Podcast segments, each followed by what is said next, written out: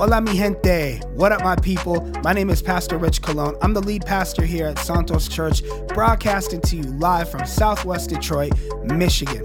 Wherever you're listening from, I'm glad that you are listening. This podcast is meant to do one of two things, and that is either bring you our message content or it's content that we thought would enrich our message content. We'll have more information at the end of this episode on how you can get connected with us either in person, online, or on social media. But for now, thanks for listening to this podcast. Gracias para escuchando esto podcast, and let's get into it. Vamos. What up, though? Welcome to Santos Church. Thank you so much for joining us uh, at Santos Church. Uh, whether you call Santos Church your home and you come every week in person, or you tune in online via the podcast, or uh, you watch you know the sermons back on YouTube or on SantosChurch.org. Thank you so much uh, for engaging with the ministry of Santos Church. This morning we are starting a brand new series. We're in week one of a brand new series that we are calling Becoming Faith, and we're doing it for the entire month of February. It's Black History Month. We celebrate that uh, here at Santos Church. And so we know that faith has led many, many people uh, throughout history, big, important figures in history to do powerful things, right? And a lot of times through school and history books and all this, we hear about the things that they do, but we don't really know that the motive behind a lot of what they do is their faith in Jesus Christ. And so people like Martin Luther King Jr., uh, Dr. Martin Luther King Jr., uh, people like Dolores Huerta, people like uh, Roberto Clemente, you know, people like, I mean, tons of people, Rosa Parks, all that. Like faith has such a monumental place in uh, different justice issues, social justice, re- reforms, uh, government things, systemic things. And so we are premising this entire series off of the verse in Micah 6 8, uh, where Micah talks about what the Lord wants and what the Lord wants to see. And essentially, in this passage in Micah 6 8, when you look at it, Micah is uh, really really kind of holding up a standard and uh, casting a judgment on on the nation, right? And he's saying, listen, you you're fooling yourself. You think this is what God wants. You think God wants your empty religiosity. You think God wants you to sing another worship song and do another sacrifice and then go home and act like nothing's ever changed. But if you really believe that's what God wants, you're playing yourself. What God really wants, what and it says he has told you what is good. He's told you what he wants. And what is it that he wants? He wants us to do justice, to love mercy, and to walk humbly with your God. And so this series, uh, throughout the, the course of February, February, we're looking at that. We're going to break it into pieces. We got uh, do justice this morning. We got love mercy, uh, and we got walk humbly with your God. And then we'll do a week of wrap up the final week of February. But this morning, we're going to jump right in to do justice. Do justice. And so, as I started putting this together, and really as I started thinking about this series as a whole, I started thinking about common ground for you and I. Whoever's listening to this, for you and I, we live in a time where things, uh, man, things get hot really quick. And I don't know if it's because of media, social media. I mean, actually, it's because of all those things, right? The culmination and the presence of all of those things. But in the summer of 2020, if you remember, while COVID's raging, numbers are going up, there's talks of a vaccine, talks of a vaccine coming, maybe coming. How long is it going to take? What's going on? The world, in the the words of Hamilton, the stage play, the world was turned upside down. The world was set on fire, it felt. Things were going crazy. Like I said, COVID, wiling out, death toll numbers ever increasing. But for another reason, actually, the world felt like it was on fire. You may remember, but there was a, a man, a brother named George, and George was caught on camera not for the ordinary reasons that someone might be quote unquote caught on camera. Actually, he was caught on camera in some footage that is now infamous. It's viral and it's cemented into the minds of millions of people. This footage showing a man, a grown man, crying out in pain and horror as a police officer knelt on his neck for what we would eventually find out was a total of nine and a half minutes. Nine and a half minutes. that is half of your favorite TV show. A police officer knelt on George's neck. When paramedics arrived on scene, they found a body, but they didn't find a pulse. George was dead. A black man was dead. Hold up, hold up. Another black man was dead. And a cop was responsible. Hold up, wait, wait. Another cop was responsible. For most of us in the minority community, this isn't a new thing. It, matter of fact, it's exhausting. Like we get we get tired of hearing about these things. And although this wasn't a new thing, this one also felt different. In the subsequent weeks, the footage, the pictures, the stories caught traction, and before we knew it, our nation was in an all out uproar. But it wasn't in an uproar because we all believed so deeply together about the nature of the matter. It wasn't that we all believed together that this was unjust and inhumane and disgusting and despicable. No, we were in an all out uproar because all at once, our false sense of unity equality, equity, and Christian moral was exposed. Professing Christians were now clinging more to political rhetoric and nationalism than to heavenly mandates. American laws were quoted and applied more than Scripture or God's love. As if America wrote the standards on how justice should look and operate. As if America really, really is God's preferred nation. And since it's God's anointed land, our laws must be proof of God's moving hand. As if God needed to co sign our documents because we got it right. Instead of us collectively, as the family of God, returning to our senses and submitting to what God says is good justice. We all want justice. I believe that. I think you believe that. We all want justice.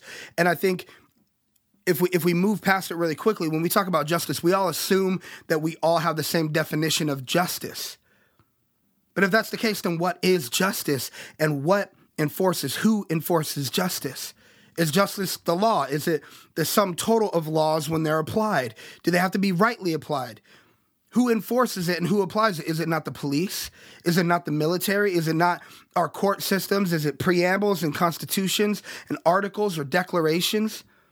And if someone does something unjust, but it's not illegal, at least explicitly illegal, then how do we pursue justice? Over the subsequent months and years since, this conversation in the church has moved closer to and then further and further away from this very topic, justice. To the point where now, in some church circles, the word justice is treated like a four letter word. And the dangerous part is if you and I are not careful, we can remove God, literally remove God, from the very things in our lives that God intends to touch and work through. In fact, the common theme in scripture is that what you believe about God doesn't just get relegated to your mind. The true test for what you believe, what you claim to believe, is the degree in which it becomes what you live. I'll say that again. The test for what you really believe is the degree in which it becomes what you really live. Justice. So, what is justice really? In his book, Where Do We Go From Here? Reverend Dr. Martin Luther King Jr. I want to say Reverend and Doctor. Sometimes we hear Reverend Martin Luther King Jr., sometimes we hear Dr. Martin Luther King Jr. I want to remind you of this, of, of the duality, of all the layers, more than a duality, right? Like the multifacetedness and genius of who Dr. Martin Luther King, Reverend Dr. Martin Luther King was. He was he was uh, fully educated, and and if you read his his words and his books and you listen to him, I mean, he's a genius in every regard in that aspect. But then he's also a man of God. He reveres and loves Jesus, and that permeated his mission and what God wanted to do through him. Reverend Dr. Martin Luther King Jr. says it like this. Power at its best is love implementing the demands of justice. And justice at its best is love, correcting everything that stands against love. I'll read that second part again, that last part again. Justice at its best is love, correcting everything that stands against love. So, what we're going to do is, I'm going to read to you a couple of uh, verses here. We're going to see how we see this played out just so practically and so real in Scripture. I think, like I said earlier, a lot of um, in a lot of circles, justice is a four letter word, right? We don't want to talk about it. We'll talk about a lot of other things. We'll get into a lot of other politics. We'll go on a lot of other unbeaten paths to talk about, right? But we don't want to talk about this justice, social justice, reconciliation, uh, equity, all of that, what that really means, right? Uh, we, we rush to address it all you know, a couple just a couple years ago, and now it's almost like we're trying to uh, disguise the elephant in the room all over again. And so let me let me read to you the full Micah 6 8. We're actually going to start in 6 6, uh, Micah 6 6 through 8 passage. And then I want to show you a story in scripture that you you may not have read or read this way or heard this way. And so uh, I just want to share it with you and show you what God's justice looks like. He says, This is good. I want you to do justice. So, how does that justice look? We're going to look at that now. So if you're following along, uh, Micah 6, 6 through 8, we're going to read that first. It says this What can we bring to the Lord? Should we bring him burnt offerings? Should we bow before God the Most High with offerings of yearling calves? Should we offer him thousands of rams and 10,000 rivers of olive oil? Should we sacrifice our firstborn children to pay for our sins? So it's saying, should we like if that was translated to, to today, it'd be like, should we go, you know, to another revival? Should we go to another missions conference? Should we uh, throw our money in uh, mindlessly to the offering, right? Should we? N- none of these things are bad in and of themselves, but if we make them the thing, then we've got it wrong. If and, and especially if we make it the thing and we neglect all these other things that God really calls us to that really have real life implications for other people right?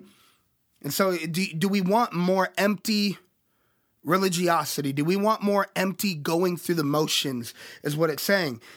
And he says this in verse 8 No, the Lord has told you what is good. He's told you what, what he requires of you, and it's this to do justice, to love mercy, and to walk humbly with your God.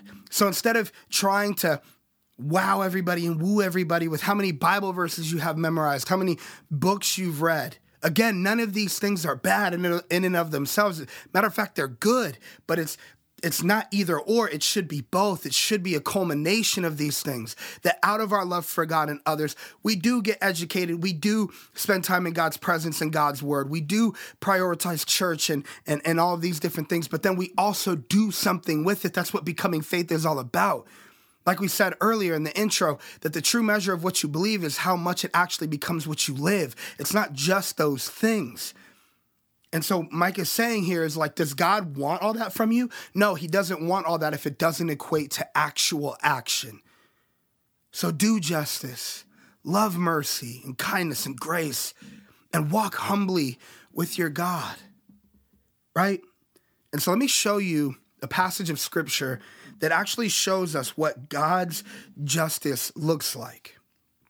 If you are following along, it's Philemon. Philemon only has one chapter.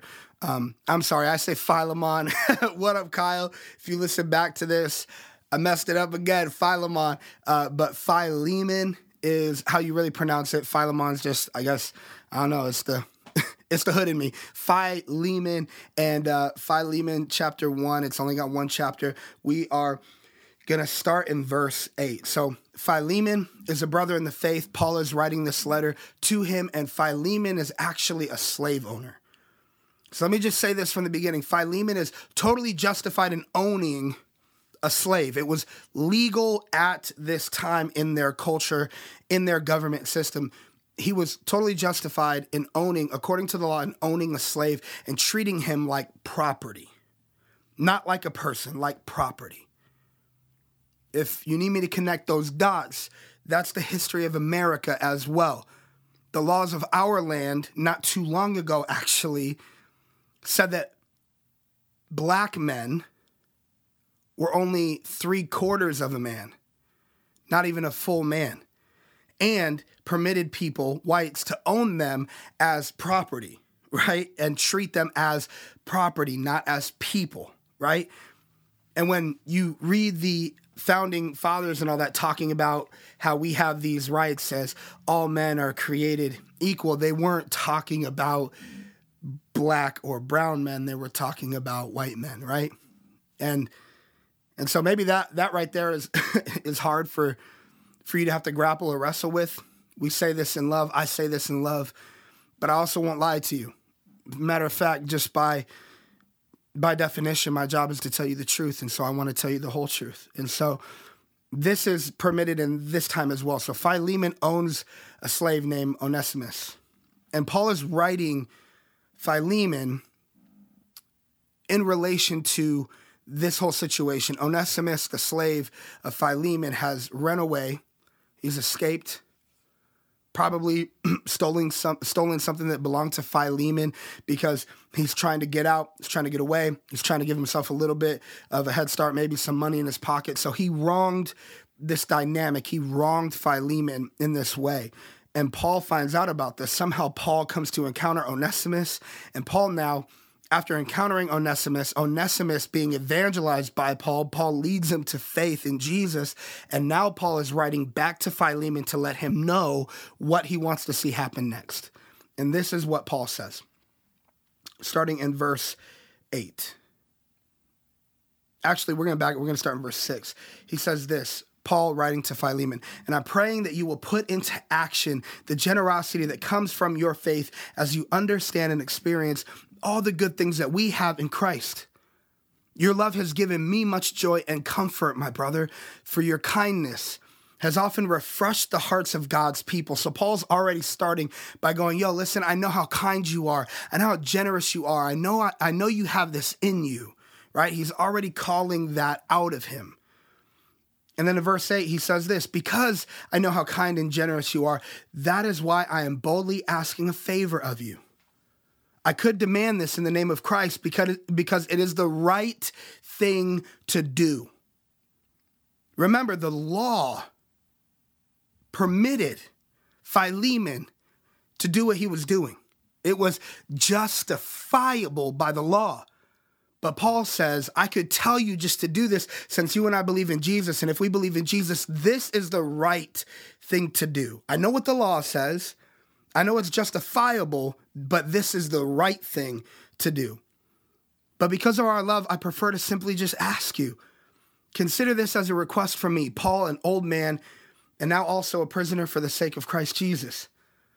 I appeal to you to show kindness to my child, Onesimus. I became his father in the faith while I was here in prison. Onesimus hasn't been much of the of use to you in the past, but now he is very useful to both of us. I'm sending him back to you, and with him comes my own heart. I love him. I wanted to keep him here with me while I'm while I'm in these chains for preaching the good news. And he would have helped me on your behalf, but I didn't want to do anything without your consent. Remember, he's saying he, he's he's acknowledging the dynamic here. I know you own him. I know he's your property. I know I need your consent to do this by the law.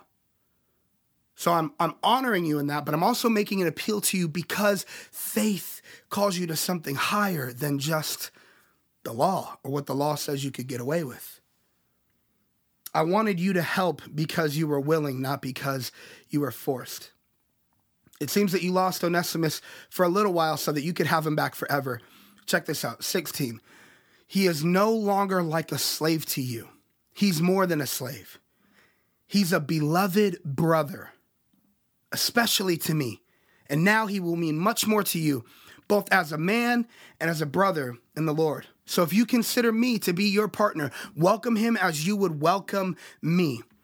If he has wronged you in any way or owes you anything, charge it to me. And then this is cool. In, in verse 19, on this letter, if you were reading this, uh, Paul, because he was in jail, he often had one of his like disciples writing this, right? So uh, whether it was Timothy or uh, Luke wrote some, uh, whoever it was writing this for him, Paul at this point took the pen from them and the paper from them and wrote, I, Paul, write this with my own hand, my own writing. I will repay to you. Whatever he owes, I will repay it to you. And I won't mention that you owe me your very soul. So there would have been a break, a change in handwriting there, and Paul would have endorsed it with his own handwriting, his own signature to show I am not joking about this. I am writing this myself. You can take this to the bank, essentially, right? Yes, my brother, please do me this favor for the Lord's sake. Give me this encouragement in Christ. I'm confident as I write this letter that you will do what I've asked and even more. You'll go above and beyond. And one more thing, please prepare a guest room for me because I'm hoping that the Lord God will answer your prayers and let me return to you. So, just to just to give you a little bit of meat here, a little bit of context here.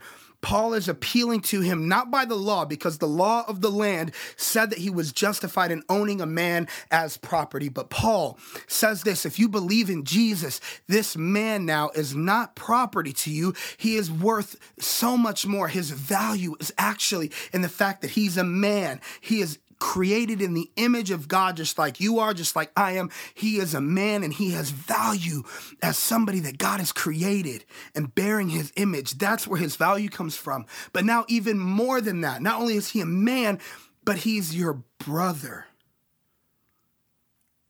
He literally says in here, he's, he's no longer a slave to you, he's a brother to you. I know what the law says Philemon. I know what you're justified to do. I know that you can make excuses and you could go, I'm not breaking any laws and I'm not doing anything wrong. But because of Jesus and the value that Jesus puts in people and the love that Jesus has for people and the liberation and the value and the worth that Jesus gives to people, the right thing to do is not what's always justifiable the right thing to do is to give worth and to elevate them. He's not just a slave, he's not property, he's a man, he's a brother, he's family now. And here's what godly justice looks like. And you can can can tell me, you can answer this in your own mind if you want, what you think this sounds like, who you think this sounds like. When Paul says this, if if he has wronged you in any way and he owes you anything, Charge it to me. I'll repay it myself. That's justice, God's way. Paul's saying, because I love him and he's my family and he's made in the image of God and he's a man and he's my brother and he's a son to me now. He's not a slave, he's not property, he's my family. And because of that, if if he owes anything to you, if there is anything that he may have done wrong, don't count it against him anymore. Count it against me. And if that sounds foreign to you, if that sounds like too much to you, ask yourself who did that for you. Paul here is simply just mirroring Jesus Christ. When Jesus looks at us and goes, Yeah, they, they've messed up. They've done wrong. They've, they've fractured the relationship between God and men. They've, they've messed this up. But don't count it against them. Put it all on me, and I will pay for it all on their behalf because their value and their worth and their mine. Paul says the same thing of Onesimus. Philemon, don't treat him like this anymore. Treat him better than he deserves. Treat him better than you think he's worth because God says he's worth so much more. And anything you do want to put on him, put it on me instead.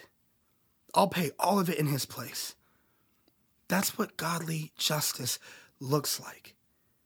It doesn't look like us standing on one side or the other, quoting a law, using a law to justify our actions, using a law to give different verbiage to our spite or our bitterness or our rage or our hate or our prejudice.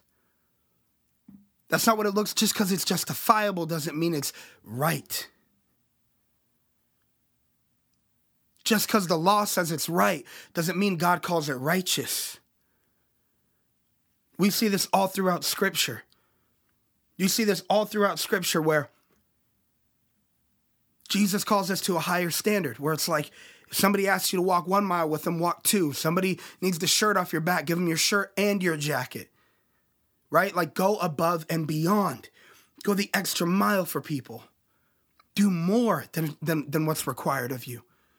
And so when we talk about justice, when we talk about godly justice, we're essentially being called to step outside of our political preference, to step outside of our social economics, to step outside of our comfort zones, to step outside of our nationalism, to step outside of our tribalism, to step outside of whatever it is that would create a wall between us and them, quote unquote, and to stop seeing it like that and instead to see people as family. And when they're family and when they're brothers and sisters in Christ, you elevate them, you ascribe worth to them, and you are willing to do godly justice for them. And that means that you step in and you do what you can do to advocate for them so that they don't have to carry that burden alone. The caveat to this is not that they're right Lord knows, Lord knows, read, watch, educate yourself. Lord knows that there's so much injustice happening to people who are innocent that don't believe it, and their blood cries out. But even for those who are, when we rush to look at the law and weaponize the law against people, almost like an excuse to say if they broke the law, we are released of the responsibility responsibility that we have through faith to love them and to give them grace.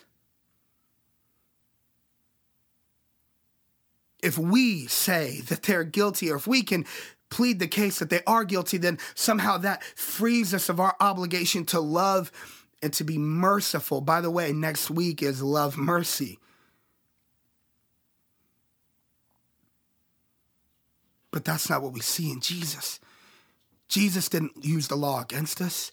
The law showed us where we were messed up. The law showed us where we deserve something else. And Jesus said, Because I love you, you don't get what you deserve. You get grace.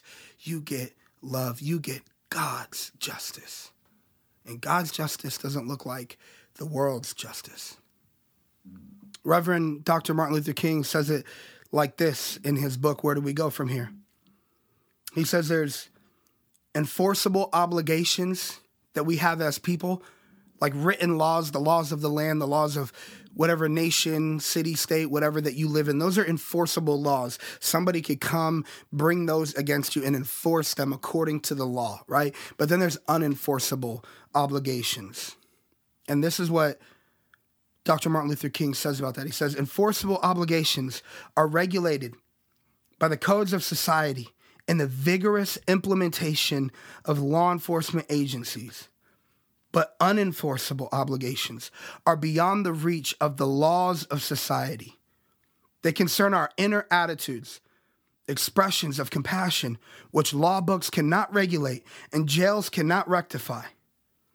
Such obligations are met by one's commitment to an inner law, laws that are written on our heart.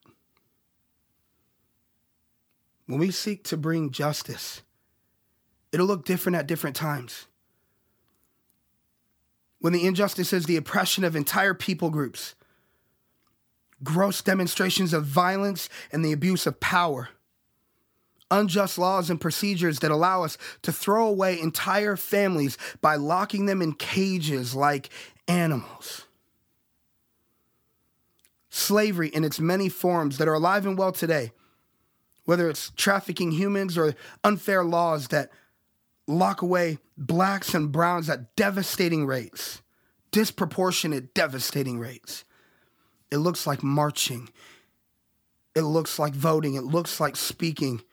It looks like unifying our voices to create one amplified voice,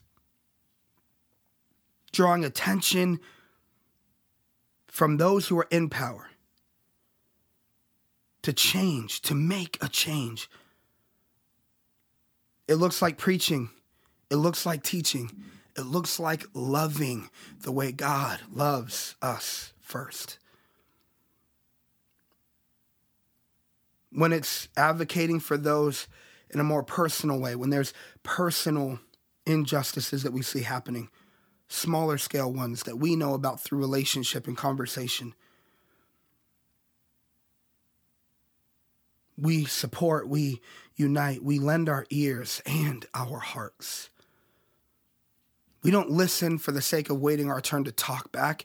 We listen for the sake of listening and hearing and helping. We listen with our ears and our hearts and our hands. We let it move us to action. We are present, we are near, and we feel with each other. In every case, it looks like listening, it looks like learning, it looks like laying down our own preconceived notions or biases.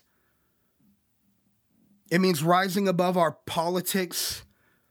It means refusing to settle for justifiable because we know we're really in pursuit of love's justice, God's justice.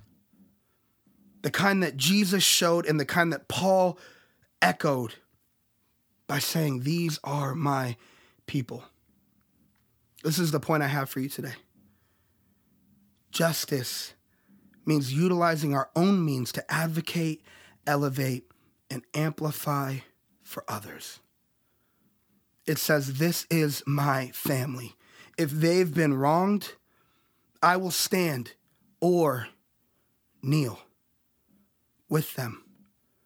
I will hear their pain and use my voice to give voice back to theirs. Whatever they've done wrong, whatever they owe, whatever you required of them, love has moved me to pay because love has called my name, to which I've answered. There is no us or them, there is only we, and we will have justice.